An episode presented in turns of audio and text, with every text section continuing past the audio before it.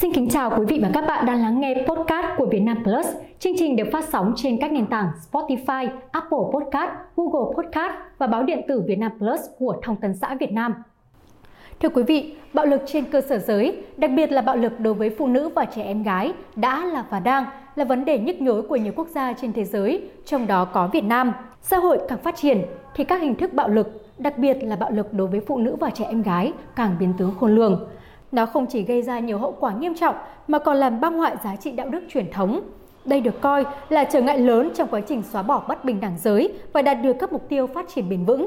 Từ ngày 15 tháng 11 đến ngày 15 tháng 12, Bộ Lao động Thương binh và Xã hội phối hợp cùng với các cơ quan của Liên Hợp Quốc phát động thực hiện tháng hành động vì bình đẳng giới. Năm nay, chủ đề của tháng hành động là bảo đảm an sinh xã hội, tăng quyền năng và tạo cơ hội cho phụ nữ và trẻ em gái nhằm thực hiện bình đẳng giới và xóa bỏ bạo lực đối với phụ nữ và trẻ em gái. Chủ đề này một lần nữa khẳng định những ưu tiên và cam kết của Việt Nam trong việc thúc đẩy bình đẳng giới thực chất và nhấn mạnh sự cần thiết của nam giới trong việc tham gia chấm dứt bạo hành đối với phụ nữ và trẻ em gái. Chương trình podcast ngày hôm nay do báo điện tử Việt Nam Plus phối hợp với Đại sứ quán Hà Lan tại Việt Nam thực hiện và cũng là hoạt động cùng hưởng ứng tháng hành động này.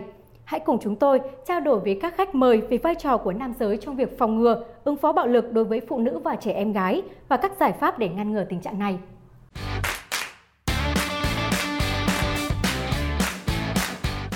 Để thảo luận về chủ đề của chúng ta ngày hôm nay, chúng tôi đã mời đến đây các vị khách mời, những người đã và đang có những hoạt động ý nghĩa trong việc phòng ngừa, ứng phó bạo lực đối với phụ nữ và trẻ em gái. Đầu tiên, tôi xin trân trọng giới thiệu bà Nguyễn Văn Anh, Giám đốc Trung tâm Nghiên cứu và Ứng dụng Khoa học về giới, gia đình, phụ nữ và vị thành niên Sisaga. Tham dự chương trình của chúng ta còn có diễn viên Hoàng Tùng, một người đã có quá trình hợp tác với Sisaga trong dự án phim về đề tài bạo lực với phụ nữ. Ông đảm nhận vai nam giới gây bạo lực trong phim ngắn Đừng im lặng do Sisaga sản xuất gần đây. Ông cũng từng tham gia một vở kịch về đề tài này và đảm nhận vai diễn gây bạo lực. Trong vở kịch này, ông đã làm việc trực tiếp với nạn nhân của bạo lực giới. Xin cảm ơn ông bà đã dành thời gian đến tham dự chương trình của Vietnam Plus ngày hôm nay.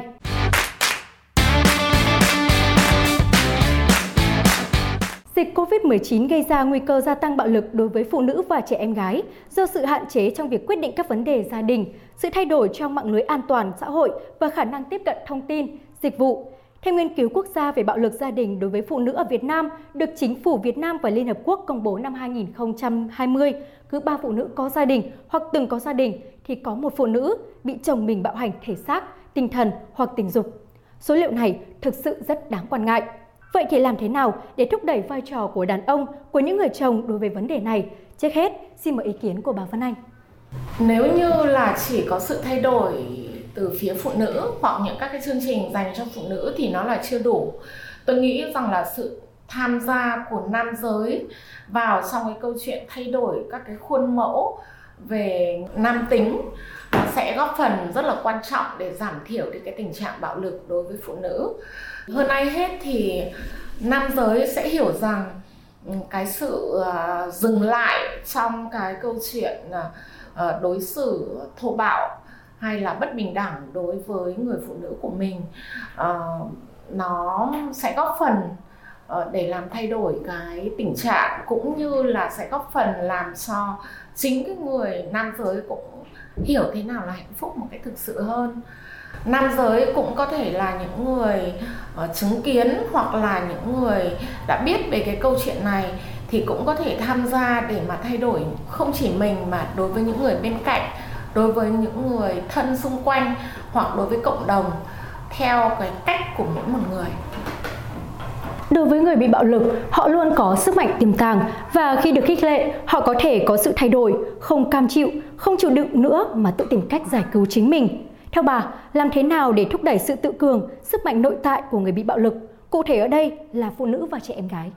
Ừ, khi mà bạn hỏi thì tôi tự nhiên tôi nhớ đến cái câu chuyện của một chị là nữ y tá trước đây. Chị đã từng vượt qua không biết bao nhiêu bom đạn. Chị là người cứu giúp rất nhiều những các cái thương binh ở trên cái tuyến đầu của trận chiến. Nhưng mà đến khi về nhà đối diện với một người chồng gây ra bạo lực thì chị lại cảm thấy rất là sợ hãi. Thì thực ra nhiều khi cái khó khăn nhất của người ta là đối diện với người mình yêu thương. Uh, người mà mình nghĩ rằng nó là máu mổ ruột già là người thân của mình ở trong gia đình. Cho nên người ta để làm bất kỳ một cái điều gì chống lại thì tự nhiên cái sức mạnh đấy nó bị nó bị tụt giảm. À, vì thế cho nên là um, dường như cái phần yếu đuối nó lại bộc lộ nhiều hơn thế thì trong suốt cái quá trình làm việc thì chúng tôi khích lệ cái sự tự cường khích lệ cái sức mạnh bên trong của mỗi một người để mọi người thấy rằng là chúng ta có thể thay đổi được. Chúng ta có thể làm chủ được cuộc đời mình thay vì với việc là để cho người khác uh, kiểm soát quản lý và điều khiển cái đời sống của mình. Và khi mình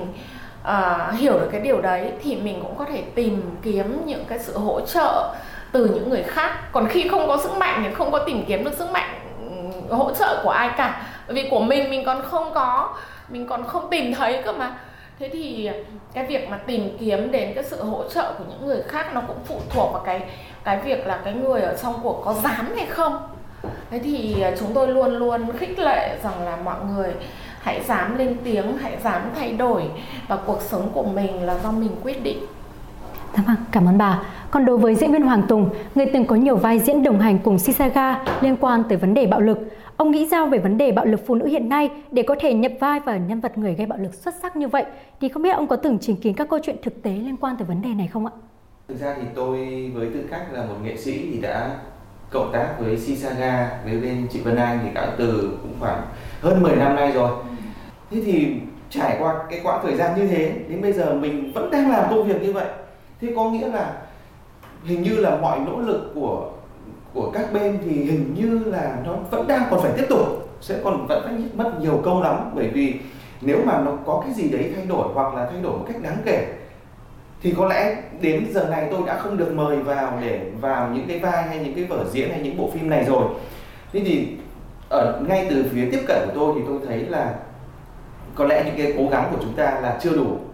Bởi vì càng ngày thì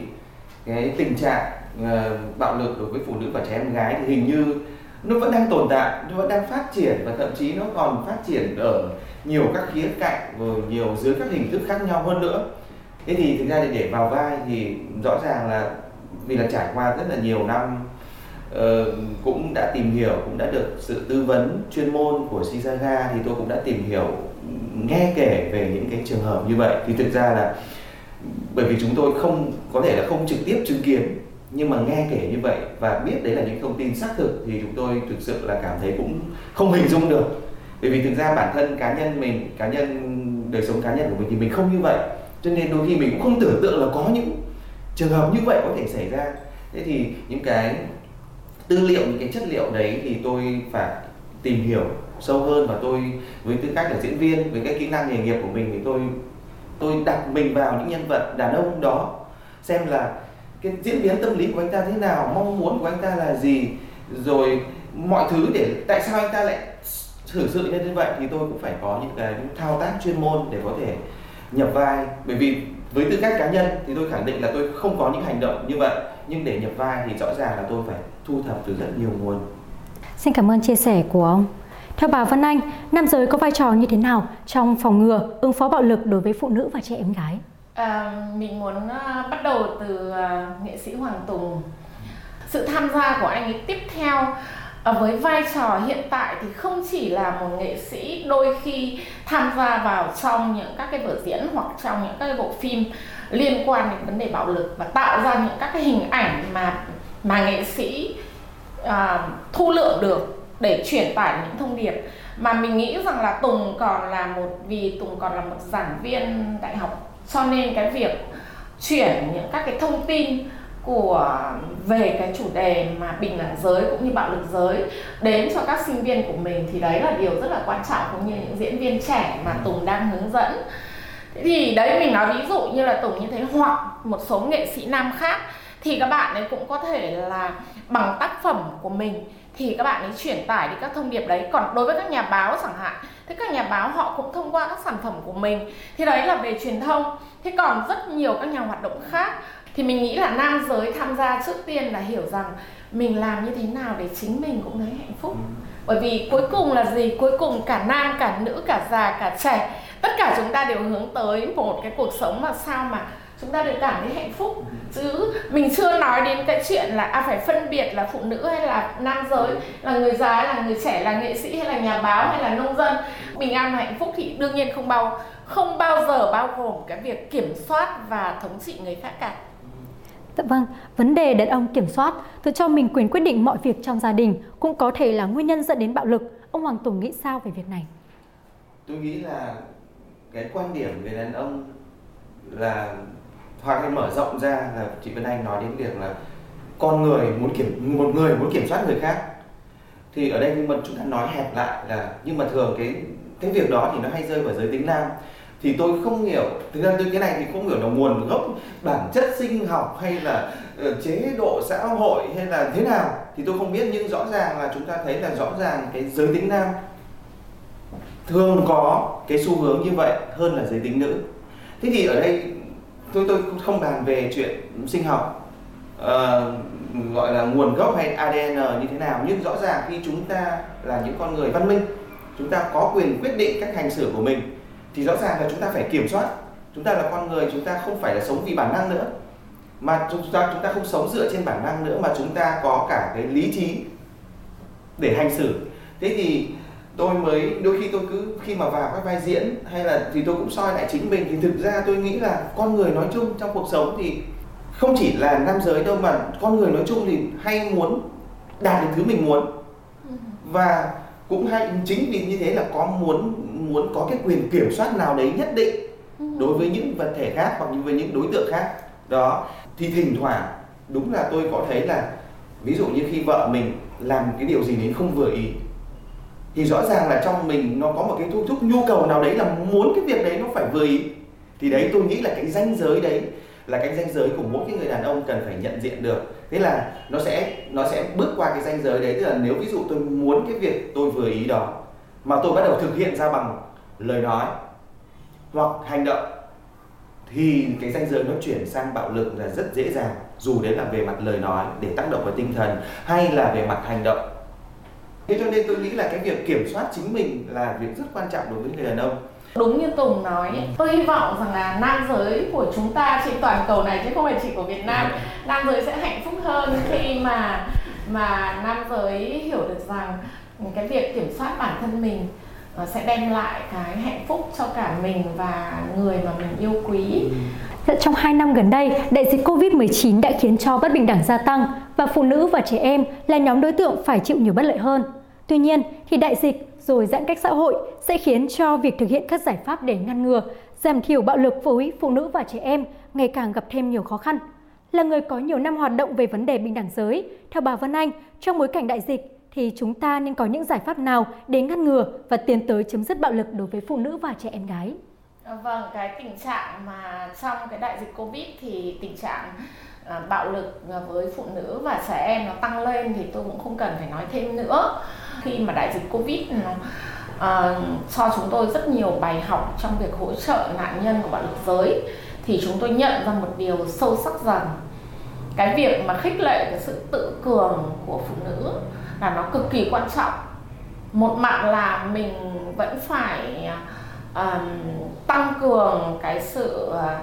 um, hỗ trợ giám sát ờ, kiểm soát rồi ờ, phòng ngừa. Nhưng một mặt thì với những người trong cuộc thì lúc này cái sự tự cường nó phải nhân lên nhiều lần. Và cái sự khôn ngoan của mình để thay đổi và chấm dứt cái câu chuyện bạo lực nó cần phải được đẩy lên ở một cái mức cảnh báo rất cao. Thực tế, các hoạt động bảo vệ phụ nữ và trẻ em gái trong thời gian qua, đặc biệt là trong làn sóng dịch thứ tư tại Việt Nam như thế nào, thưa bà? Đến hiện giờ mà nói thì khi mà chúng tôi liên lạc với các cái địa chỉ tin cậy như là cảnh sát như là hội phụ nữ thì chúng tôi đã nhận được nhiều cái sự gọi là tích cực trợ giúp hơn uh, so với thời kỳ đầu. Thì đây cũng là những cái tín hiệu mà khá đáng mừng. Khi mà chúng ta đã bật cái chế độ cảnh báo nó ở cái mức độ cao nhất trong tất cả các vấn đề thì tôi hy vọng rằng là chúng ta sẽ tìm cách để mà uh, gọi là thích nghi với cái cái cái điều kiện mới uh, những nạn nhân bị bạo lực giới có thể dễ dàng tìm kiếm cái sự trợ giúp nhiều hơn trước đây Còn đối với ông Hoàng Tùng, đại diện cho những người nam giới hiện đại, văn minh và biết trân quý những người phụ nữ bên cạnh, Ông nghĩ sao về vai trò sự tham gia của nam giới, đặc biệt là các thế hệ nam giới khác nhau Việt Nam hiện tại để cùng giải quyết vấn đề này? Tôi nghĩ vai trò của nam giới trong việc ngừng, trong việc thay đổi tình trạng bạo lực đối với phụ nữ và trẻ em gái, tôi nghĩ là đóng vai trò quyết định. Như tôi nói ở phần đầu, nếu mỗi người nam giới tự kiểm soát được chính mình, những người nam giới hay là nói chung là cả cộng đồng đều phải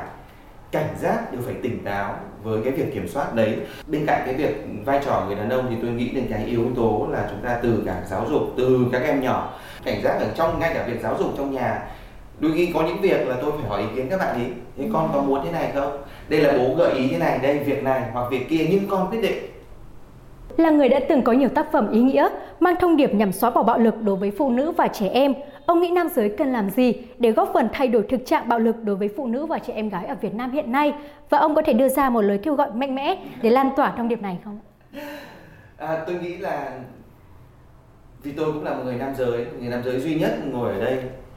nhưng mà tôi có thể tôi ngồi trước rất nhiều những uh, nam giới những ờ, người đàn ông đang theo dõi chương trình này. Bởi vì tôi cũng là người đàn ông tôi hoàn toàn hiểu là cái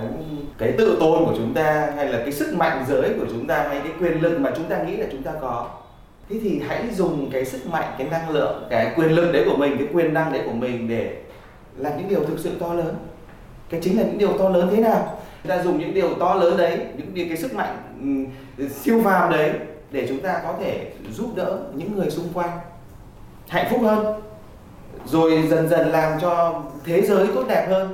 Xin cảm ơn diễn viên Hoàng Tùng. Chúng tôi cũng mong những chương trình như này sẽ góp phần truyền tải thông tin đến xã hội nhằm thay đổi nhận thức của cộng đồng về vấn đề bạo lực đối với phụ nữ và trẻ em gái cũng như chung tay để lùi vấn nạn này. Vâng thưa quý vị và các bạn, Việt Nam đã và đang có những thay đổi tích cực về vấn đề phòng ngừa, ứng phó với bạo lực phụ nữ và trẻ em gái. Việt Nam được thế giới công nhận là một trong 10 quốc gia thực hiện tốt nhất mục tiêu số 5 về thúc đẩy bình đẳng giới và trao quyền cho phụ nữ và trẻ em gái trong các mục tiêu phát triển bền vững của Liên Hợp Quốc. Vào tháng 3 năm 2021, Chính phủ đã phê duyệt chiến lược quốc gia về bình đẳng giới giai đoạn